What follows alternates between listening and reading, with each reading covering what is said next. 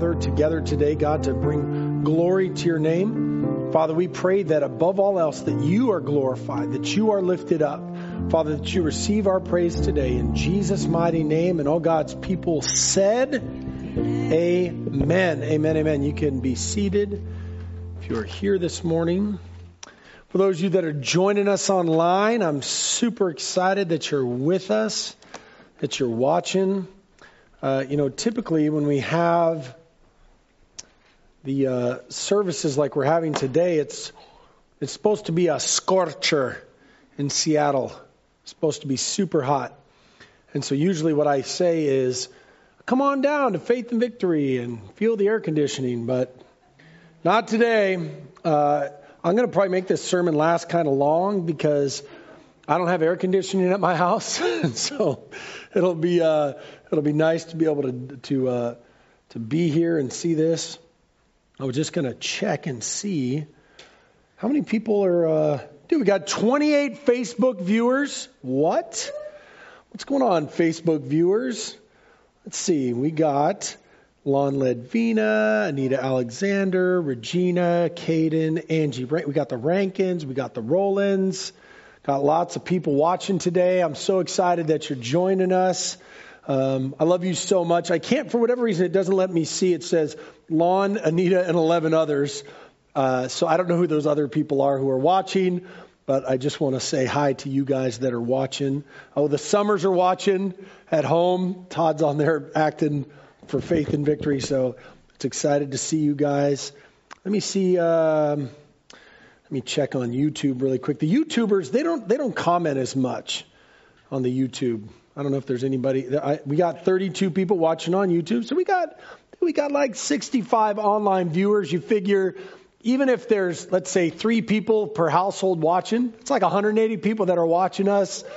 We had uh, we probably had a good maybe 100 120 this morning at, at the parking lot service. Uh, Kelly Darling, what's up? Saw you on YouTube. Morning, fam. Robert Ross, Bob Ross here. Bob Ross, you're still doing your paintings. It's awesome. Love it. It's fantastic. That was a bad joke, Bob. I, I, am sorry.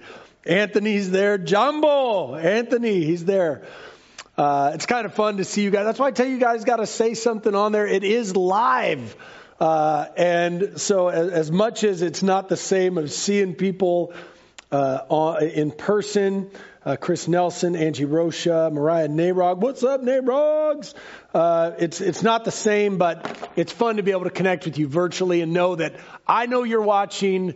Uh, you know you're watching. We all know we're watching. It's fantastic. Uh, the bottom line is is that you're here today to hear from the Lord and not from me. so we're going to see what God's going to do this morning. Uh, for those of you that are watching, we're, we're still working on. I think we're working towards being inside in September. Uh, it's just a few weeks away. I don't know what it looks like, but we'll be together. It'll be fantastic. Uh, check the time. I preached a little bit faster first service because the people were sweltering. They were literally falling out. I thought it was the Holy Ghost, but I think it was the heat because um, it was so hot in that parking lot. But, but, we in the air conditioning in here, so it's real nice. And you're at home, like you're you got your feet up, you know, you got your coffee, you ain't got nothing to do. Uh, all right, let's pray over this message. Father God, we love you, we praise you, we glorify you today in the mighty name of Jesus. God, we thank you for your word. We thank you that it's alive, that it's active, and that it's sharper than any double-edged sword. God, we pray today that you'd use this word to change us, challenge us, and to convict us.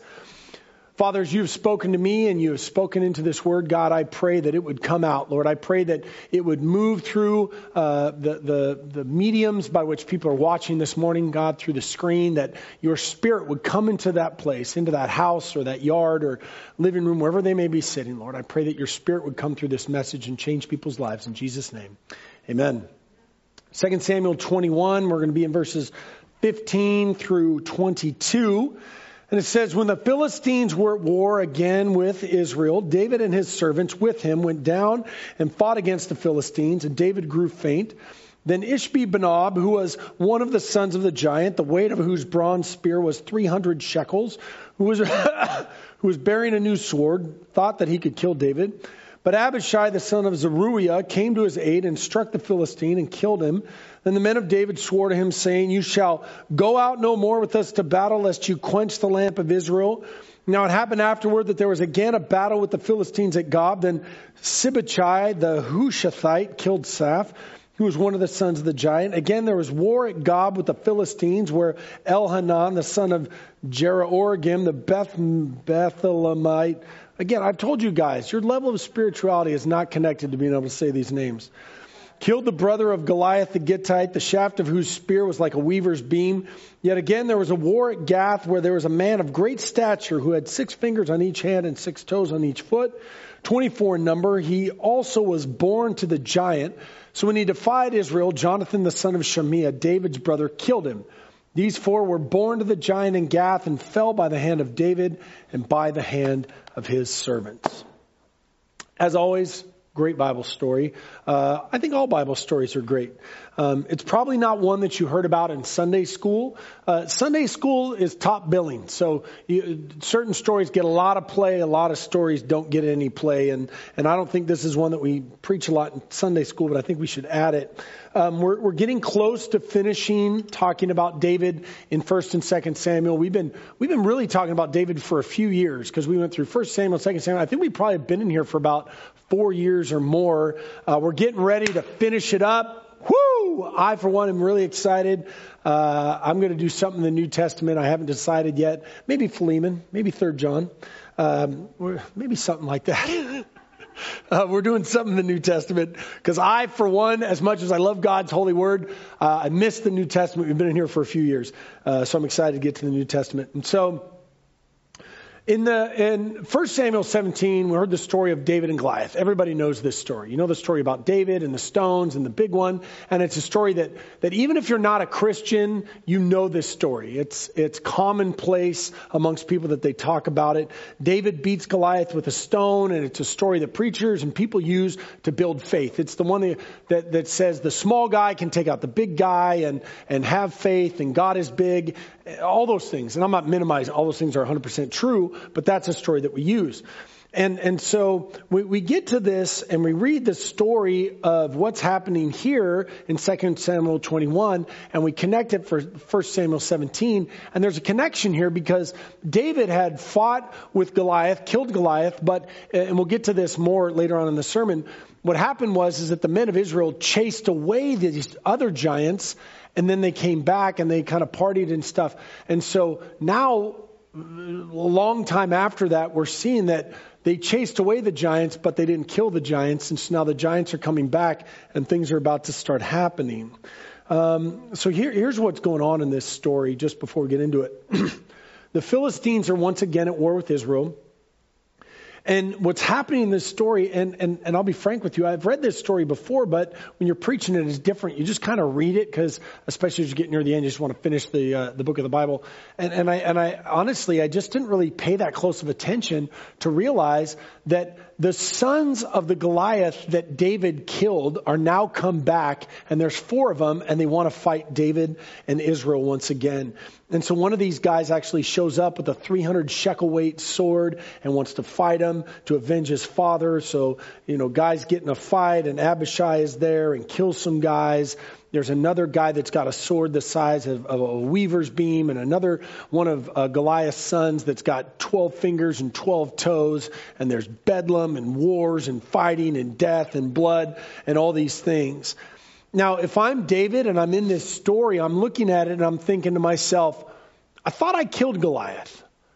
I thought I thought that chapter and story of my life was over because you know I was a young boy and I had those stones and I and I conked him in the head and everybody cheered and and you know now they're talking about me in the Sunday school classes and and and and like I'm good like why am I dealing with this again? Why why is it that I have to once again deal with these giants? I thought I killed uh, Goliath. I thought this thing was done.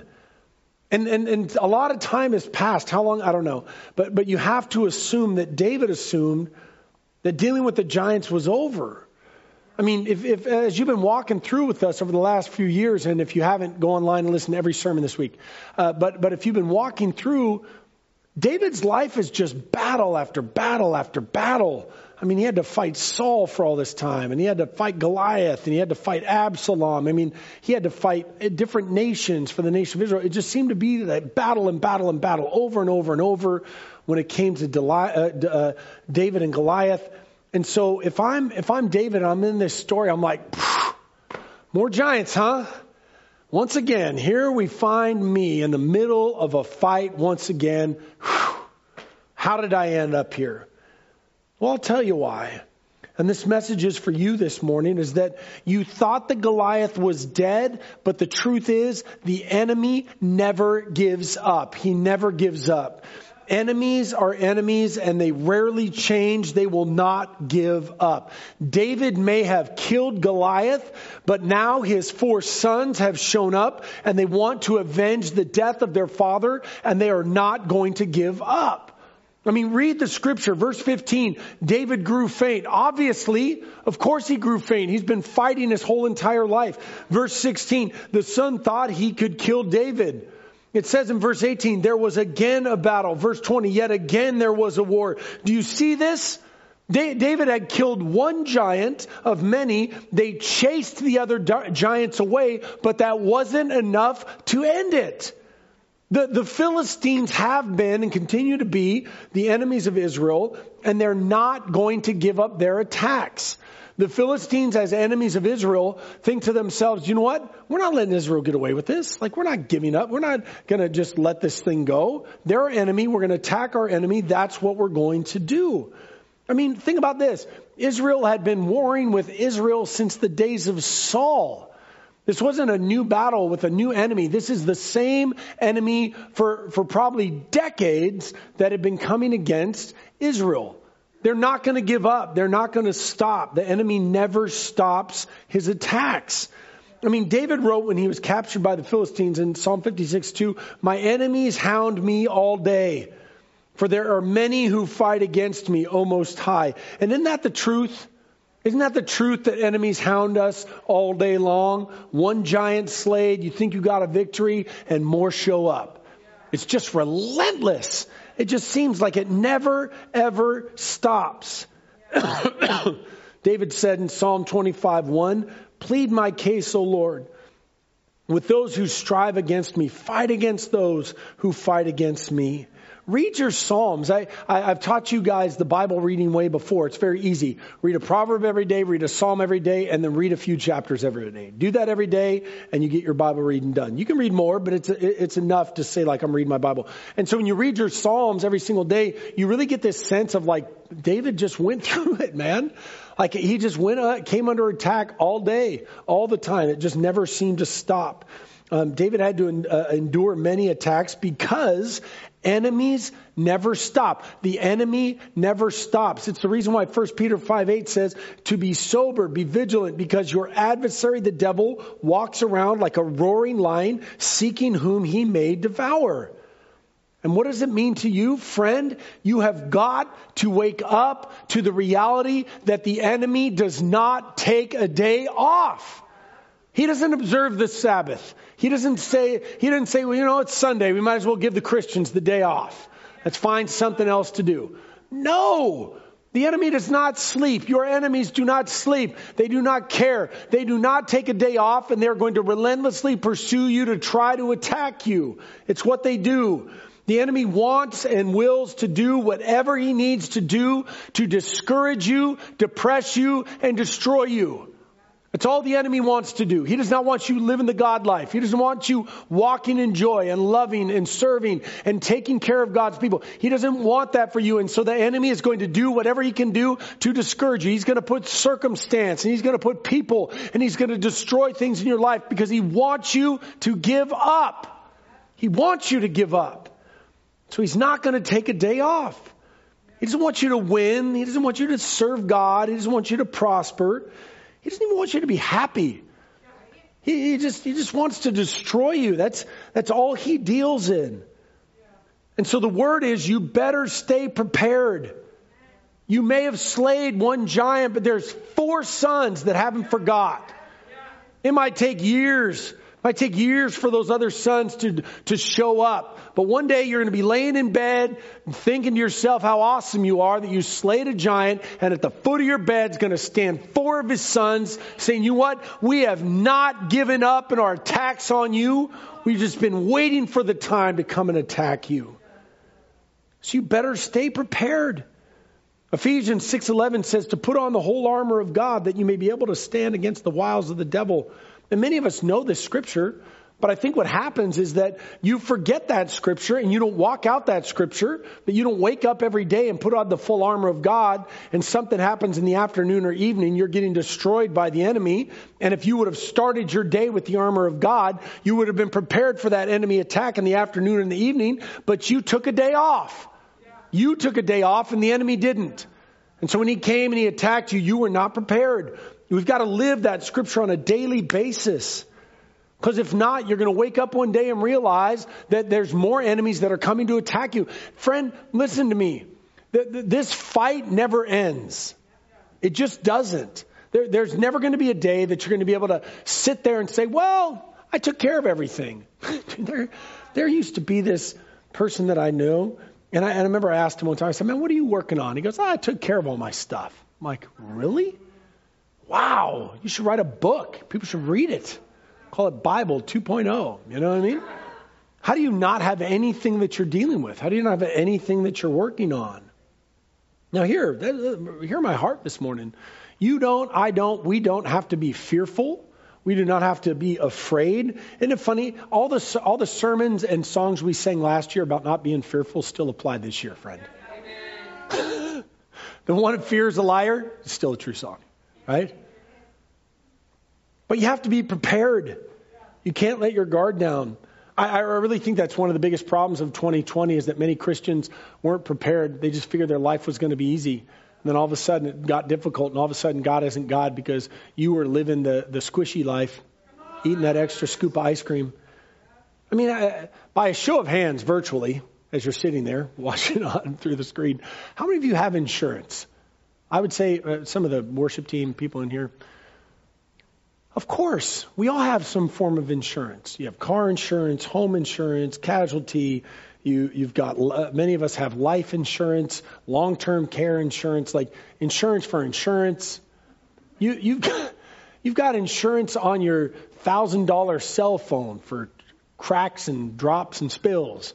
You get the extra insurance on the vacuum that you buy at Walmart. You know, like people get insurance. And the reason why they get insurance and the way that people sell you insurance is they say, well, something could happen one day. And then when that thing's happen, you want to be prepared. You don't want to sit there and think like, well, I didn't w- look ahead. And so when, when some insurance person's trying to sell you something, that what they sell you is a sense of, of comfort in knowing like, if this were to happen, I'm prepared. And so we fork out our money hoping that we never have to use it, but it gives us a warm feeling laying in our bed at night that if our house caught on fire, we would be covered, right?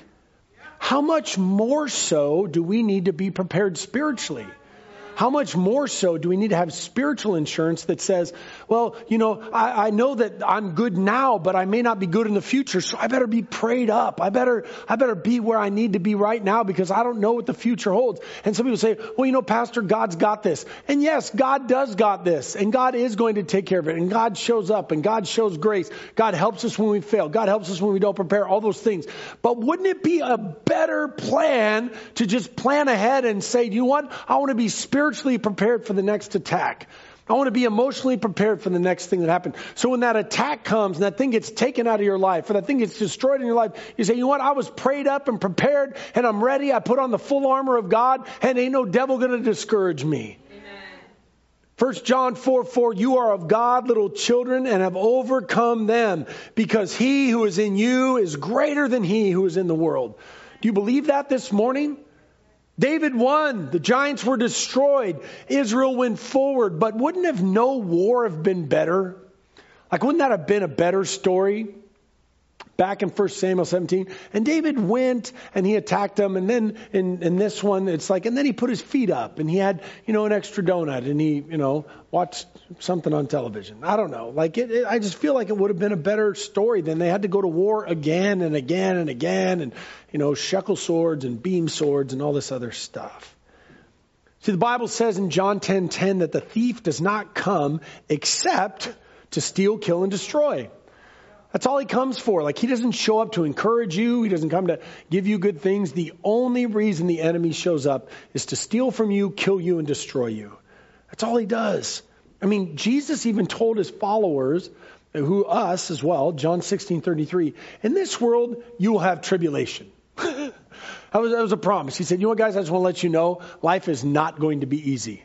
It's not.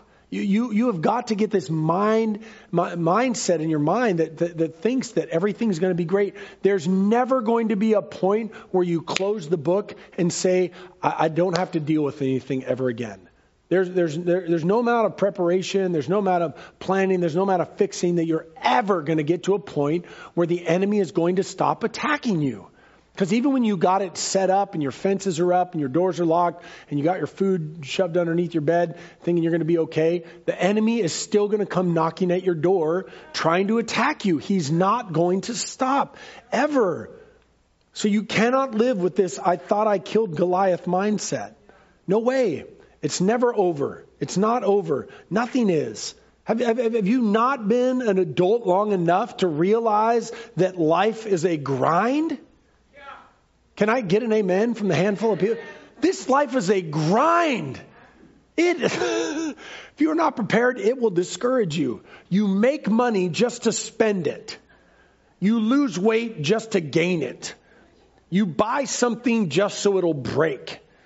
Yeah, like that's just the nature and character of life, man. It's a grind. You toil for stuff that breaks, and just as soon as you think that it's all good, the sons of Goliath show up, and you're like, really? So excited for 2020. So excited to be like, you know what? We're just going to do this through March. It's going to do this through April, May, June, July, August. There's got to be a point. This is all this nonsense is going to stop. You know what? Here, here, let me prophesy. You could take your masks off, no restrictions tomorrow, and the enemy will still find a way to discourage you. He will still find a way to ruin your life. He'll still find a way. It'll just be something else. Live with an expectancy of an attack. Don't take a day off. Complacency signals to the enemy to come and attack. Secondly, you think you thought Goliath was dead? You got to get out the root, man. You got to get out the root. See, here's the truth is that David should have killed Goliath and all of his brothers when he had the chance. That's what he should have done. If you read back in 1 Samuel 17, it says that they chased the Philistines and killed some of their wounded, but they didn't destroy them all. They just chased them away and thought it meant victory. And it says that they went back and they plundered their tents and then they threw themselves a party. And they thought, man, whoo, we won because we beat the Goliath, killed some of the wounded, and the others ran away, and so we won. So let's go back and party and, and, and say that we're so excited. How would this story have been different, the one that we're talking about today, if the Israelites would have destroyed the giants when they had the chance? What if in 1 Samuel 17 it says, and David killed, Goliath, killed Goliath. Israel chased down his whole entire group of giants. They killed them. They beheaded them. They destroyed every giant in the land. They found their friends and they told them, if you come back, we're coming after you as well. And don't you ever come back and get us. We wouldn't even have this story to us today at all.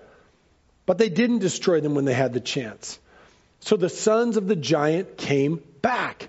Why? because they did not destroy the enemy when, he, when, when they had the chance. You know, it, it's, and, and, I'm not going to get an international diplomacy, diplomacy, but here's the truth. In 1991, when General Schwarzkopf went and cleared uh, Iraq out of Kuwait, he was driving towards Baghdad because he wanted to destroy Iraq and take them off the map, and he got called back to stop uh, destroying uh, and going through Iraq.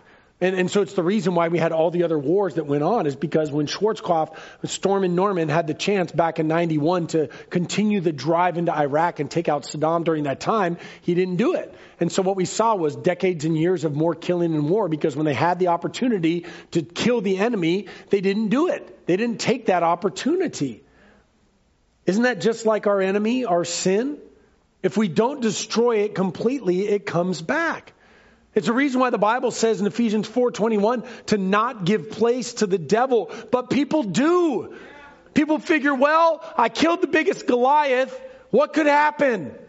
Let's let the other ones flee. Let's let the other ones live and just let them keep on living. We got the big one. We got the Goliath. You guys remember we killed the big one? The guy in was stoning and he threw it and it was good. What could happen? You know, those guys ran away. What could happen? Just let them live and flee. We got the big one. They're going to know that they can't come at us because we got the big one. There's no need to finish the job. But now we see it. The, the, the sons of the Goliath always come back and they always want their pound of flesh. They never, they never say like, well, we're afraid because you killed the big one. No, they say, you know what? I don't care that you killed the big one because we're an enemy and this is all we do is attack. And so when you least expect it, we're coming back because you didn't destroy us. The enemy never gives up. You have to destroy it all. The big one, the small one, and all of his brothers. You have to be relentless in the destruction of the enemy. You have to. It's just what it takes. Now, uh, I, I, am not a gardener. That's not what I do. But I do have a little, small little lawn. And, and if, if you've ever had a lawn and you cared about your lawn, and, and I did care about my lawn, I haven't for the last two months, but I did. And and what, what's interesting about a lawn, if you've ever had to deal with that thing, I don't know why. I think it's just so God would give me sermon examples. Everywhere you try to grow grass, it won't grow. And then everywhere you don't want grass to grow, it grows. And then, like weeds, I don't care what happens, weeds always come back. I don't get it, man. I really don't. Um, it, it, just, it, it's an exercise in futility. I want to do the AstroTurf plan like Pastor Butcher got. Pastor Birch got AstroTurf. It's awesome. Uh, or or uh, green concrete. That's the other one. I, I just do green concrete. But here's what I have learned over time is that I found this product uh, at one of the box stores, and and I can go out in the morning, and if there's weeds in the cracks of my uh, driveway, I can shoot it with this thing, bro. It's amazing uh, by like three, four hours later, it starts to die, and then like a day later, it turns white, and it's awesome. Here's the problem, though, is that it seems that it just takes like another couple weeks, and the weed comes back.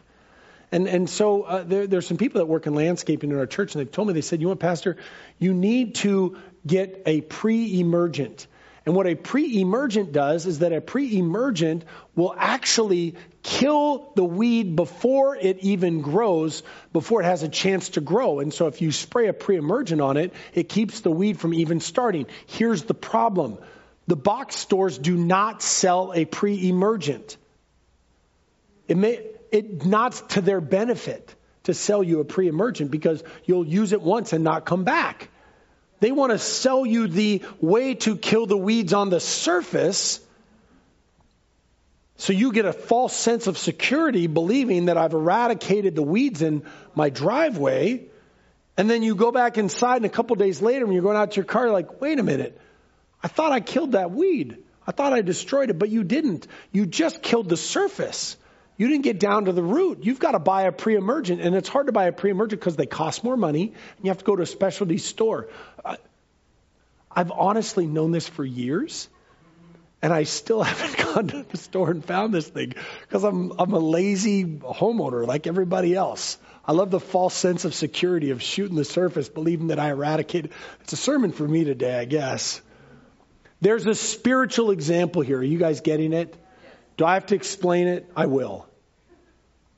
The sins in your life are, are, are never going to go away if you don't get to the root. Spraying the surface killer thinking that you got it is not going to fix the problem. James 1:15 it gives birth to sin and sin when it is full grown brings forth death. What does it mean to you? You have to destroy all the sin in your life. All of it.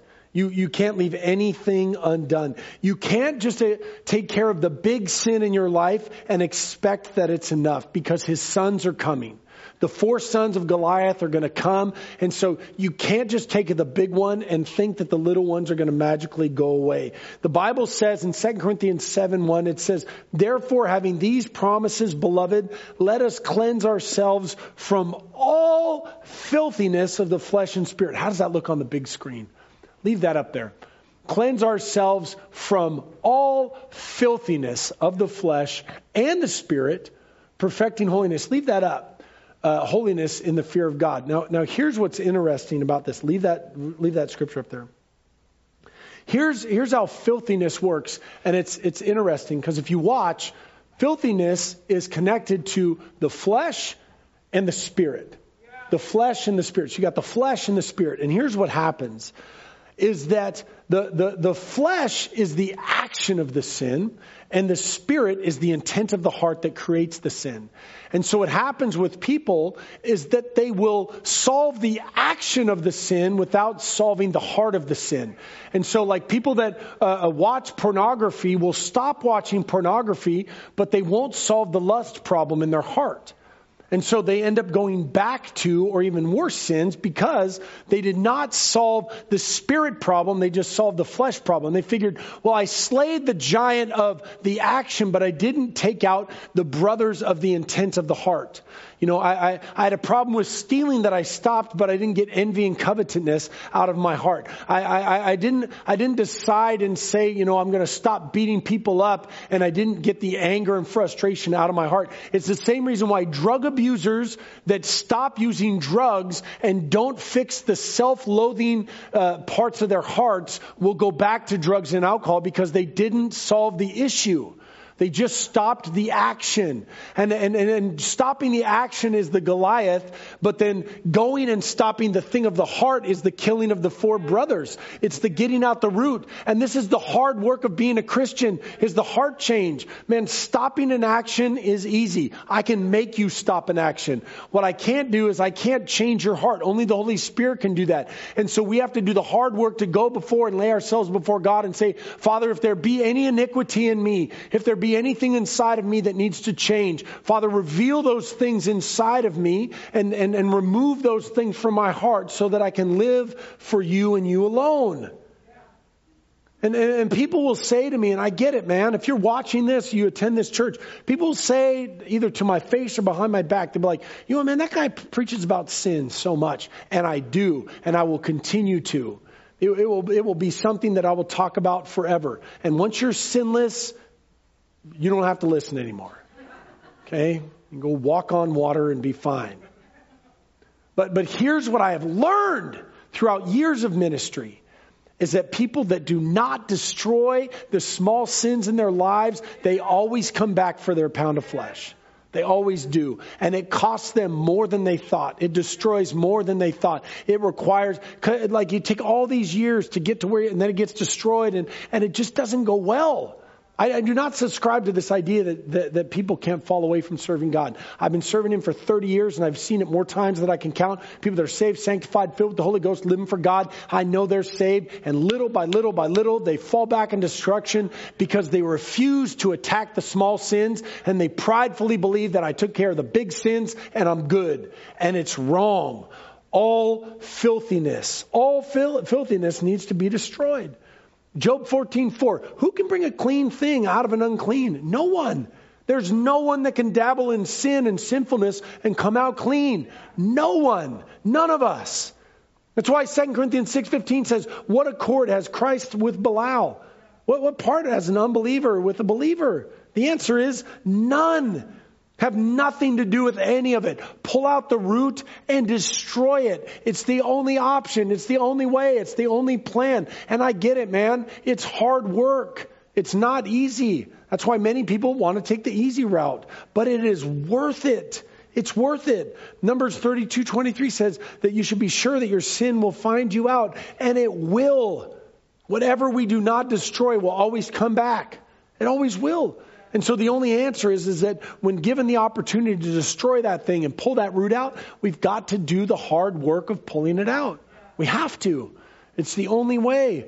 Revelation 21:8 says, "But the cowardly, unbelieving, abominable, murderers, sexually immoral, sorcerers, idolaters, and all liars have their part in the lake which burns with fire and brimstone, which is the second death." And just like Goliath's son coming back, friend, sin will come back if you do not destroy it. You kill Goliath and his sons run, you better chase down his sons and cut their heads off, destroy every bit of it, or he's going to come back. Now, here's the third point. You thought you killed Goliath, you need the help of others. You need the help of others. You can't let up, okay? Because the enemy never stops. You need to get out the root. But the worst thing that any one of us can do, myself included, is to think that you are going to slay Goliath and his family on your own. Gosh, that's a lie from the pit of hell. There, there, is, I can't be, I cannot, excuse me, I won't say that because it's too definitive. The idea of individual Christianity is one of the greatest heresies that's destroying the Christian and the local church. The idea to think that I am a lone ranger and I can make it on my own, that I do not meet, need other people. That is a lie from the pit of hell. Satan wants you to believe that because he wants you to be destroyed. I have yet to meet a demonstrative follower of Christ who lives on their own and isn't connected to a local church. They'll lie to themselves and lie to me and lie to you and tell you that they're good, but I've never met one yet. I've never met one yet at all. It's prideful to think that you can make it through this life on your own. David may have slew Goliath on his own. Watch this. Watch this. 1 Samuel 17, David slew Goliath on his own, but when we get here to 2 Samuel 21, the only way that he was able to destroy Goliath, uh, all of Goliath's kin is with the help of other people. He couldn't do it on his own. It, it, when David killed Goliath and all these other ones come back, the people didn't step back and say, "Oh, David knows how to do this. He killed Goliath." They actually, it's quite the opposite. They say the scriptures say that David was weary and he was growing faint, and they pulled David back and said, "David, we've got this. You sit back here and let us fight for you. Let us take care of this this time for you. You did your fight. You you you you can't do this one on his own. One against one, fine. One against four, no way. You're going to lose. Let us step in." Let us take care of it. Here we go. Watch this, verse 17. There it is again, for those of you that are members of Faith and Victory, but Abishai. I told, I told you, man, it's one of these days I'm going to preach at someone else's church and I'm going to write a sermon, but Abishai. Because Abishai, man, he's a G. Like he is a gangster. This guy. But Abishai, the son of Zeruiah, came to his aid and struck the Philistine and killed him. Then the men of David swore to him, saying, You shall go out no more with us to battle, lest you quench the lamp of Israel. Abishai, man, there he is again. This dude will not let up. Everyone, we've just been walking through first and second Sam, but every once in a while, Abishai just shows up like, I'm here. What y'all need? Uh, what, what are we doing? I'm, I'm ready. Let's go. can we, can we, uh, this is a different sermon, but can we all just be an Abishai every once in a while to somebody? And can, can we all just get an Abishai every once in a while? Because every, Abishai wasn't perfect. He had a lot of bumps and bruises. He acted in haste many times, but I kind of like it. Uh, Because every time you turn around, even not perfectly Abishai still is around helping David. He, he strikes the Philistine, and then David's men say, just stay back, David. We got this. And folks, watch this. And, and here's the principle. And, and I love the Lord and I love His Word because God revealed this to me this week. And, I, I and you probably know this because you're better than me. But, but I saw it for the first time. In Genesis, and, and, and Genesis is the beginning, right? Uh, first and second chapter, there's so much. Well, actually, a lot of problems of our world could be solved if people would live out the theology of Genesis 1 and 2. And here's a theology of Genesis chapter 2 that, that I just, I knew but I missed, is that it says in Genesis chapter 2, verse 18, and, and this is a principle of God from the beginning. And the Lord God said, It's not good that man should be alone. It's not good that man should be alone. And, and, we, we use that scripture at weddings and we talk about it with our spouses. I praise God for my spouse. Thank you, Jesus. But the principle is not just in marriage. The principle is God looked at the man that he created and said, You know what, man? You are never going to make it alone.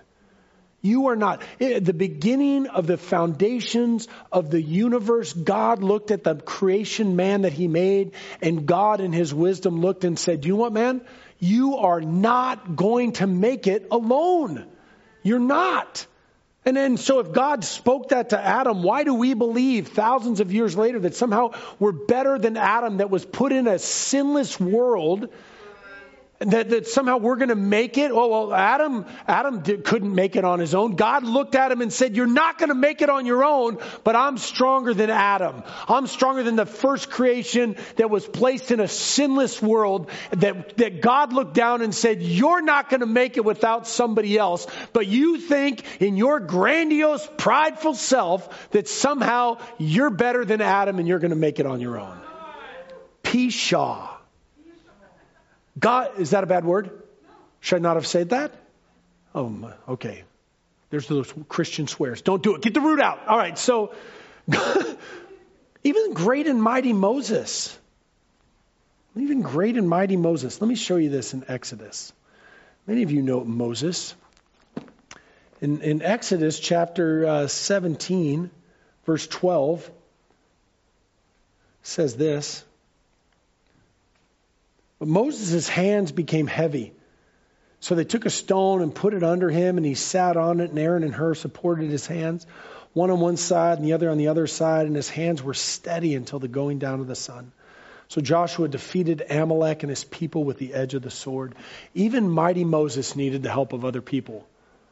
Even mighty Moses grew weary. Don't think you're better than Adam. Don't think you're better than Moses.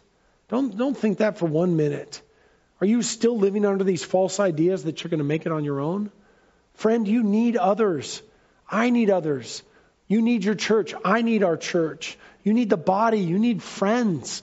All of us, myself included, I need friends. I need family. I need my church. I'm, I'm not going to make it on my own. The Bible says in, in Philippians 2 4, let each of you look not only to his own interests, but also to the interests of others. That was Paul speaking to the Philippian church saying, you know what, man? If you're only thinking about yourself, that's not good. You've got to think about everybody. If you're only thinking about yourself, you're doing it wrong. You doing life alone was not God's plan. It never was. And nowhere in the scriptures does it say that. If you believe that you're supposed to live life unto yourself disconnected to a local church and you're calling yourself a Christian, you are in sin. And you need to find a local church. And I understand in the COVID that we have virtual church and, and it's great and I love you, but as soon as you can, and even if you're virtual, like whether you're here or somewhere else, you can get in the Zoom calls and you can connect with people until we be able to get back together. I'm not saying that. Big picture. I know you're picking it up, okay? These are giants, sons of giants. Weary people need your support. I mean, again, David was a mighty warrior. This is a guy that slayed Goliath and bears, but even here, he needed other people. He couldn't make it on his own. So here, here's my, my uh, uh, homework for you this week as we're getting ready to close. Spend some time this week thinking about who you can build up. Spend some time thinking about who you can encourage. Think about someone you know. Maybe it's someone at church because, you know, if, if you haven't been able to come to church, that you can call someone from the church and just say like, hey man, I'm thinking about you. And hey, let's, let's hang out together. And, and you can actually do a video call on Facebook or Zoom or uh, through your phones. You know, you halfway Christians that have iPhones can do a FaceTime. You know, uh, I, I mean, you can, you can do it. It's possible. Just open up your phone and sit there and have a video chat with somebody. I'm not asking for me. I don't need it. Not this week. That was last week that I needed it. last week, uh, parking lot service really stepped up and encouraged me and Crystal in a big way. And and and I, I'm dude, I'm not going to be fleshly and, and pretend I didn't. Man, I was so weary last week. I, I've, I've been so unbelievably weary for. I mean, well, I was already weary because of managing a church during COVID, and then I got it, and then, then it, and then it like, woo, it was just bad. And so, man, I was at the end of my feeble rope. And, and the church last week stepped up in a big way and just ministered. And, and you know what it took? It took about 90 seconds. About 90 seconds for my church to say, You are not alone. And we are with you in this. And I've been like a man on fire all week long because I know I'm not alone. But the devil will do that. He'll tell you stuff in your head. You're doing it alone. Nobody likes you and you suck and all those things. And then the people that listen to the Holy Spirit say, you know what? I think our pastor might be eh, discouraged. Let's encourage him and his wife. And then we come out like, whoop, let's go. I mean, Galatians 6 2, bear one another's burdens and so fulfill the law of Christ. And so I leave you with this this morning. Find someone to love and support this week. Maybe it's someone in your house. Maybe it's your neighbor. Maybe it's someone within the church. But man, nobody's supposed to make it alone. And if you've been walking alone and, and you've been prideful, raise your hand to somebody and say, well, man, I've been sinful and thinking I can do it alone. I need help. I need love. I need encouragement. I, I, I, I've been in the wrong place. I mean, Jesus said to his disciples, last scripture, John 15, 12, this is my commandment, that you love one another as I have loved you. Let's live that out this week, amen. Let's live believing that the enemy never takes a day off. Let's stay prepared. Secondly, if you've got some sin in your life, get the root out. Uh, don't just take off the surface one. And lastly, let's live a, a, life with each other, not living a life as individuals, because that was never God's design. Amen? Amen. I want to uh, end this service this morning. You can play, Renee. Um, if you are watching this live stream and you're not a Christian, I want to encourage you today to become one. And it's very easy. All you have to do is you have to call out to God and say, Lord, forgive me of my sins in the name of Jesus. You have to turn away from your sins because you can't actively sin and ask for forgiveness at the same time. So you turn away from those sins in your heart and you say, you know Jesus, forgive me of my sins. I'm not going to do those things anymore. I'm going to live for you. God will forgive you right away. Right away, instantaneously. You're a new creation in Jesus Christ. Then you begin to live for Him. Read your Bible, find a church, live for Him uh, find a good church. um, and then you become a Christian. So if you need to pray that prayer today, just pray, get on your knees, cry to God, say, Lord, forgive me, save me, set me free, and He will. And if you prayed that prayer for the first time, shoot us a message, give us a phone call, let us know that you did it. We got some materials that we'd love to send you. For the rest of us that are watching this this morning, again, we want to live a life of preparation. Don't take a day off. The enemy doesn't. If you know there's something in your life that you need to pull out, man, destroy it. Don't let it live. Destroy it. And thirdly, if, if we're living our hearts as individuals, we want to confess that sin, say, God, I don't want to be alone. I don't want to. I want to live a life that's pleasing you. And so you reach out, you build friendships, you join a church, uh, you, you live life as God intended in community. That's what He designed. Amen. Father, we thank you for your word. We thank you that it, it touched our hearts this morning, God. God, we will not live believing that we slayed Goliath because it's just not true. Uh, we've got to live out your whole word. That's why you've got to read the Bible in context. One little story isn't enough. You've got to read the whole thing. And so, God, we pray that we would live that out today. In Jesus' name, amen. Amen. I want to thank you guys so much for watching today and being a part of this. Again, I, I it's not my fault, but I'm sorry that we have to do things this way, but we are still connected. I still love you. Um, and we're going to get through this. We're going to get, I don't know when, I don't know how, but I know that God is big and God is good. And so stay safe, drink water. Uh, stay cool today. We love you, and we will uh, talk to you later this week. Have a great Sunday.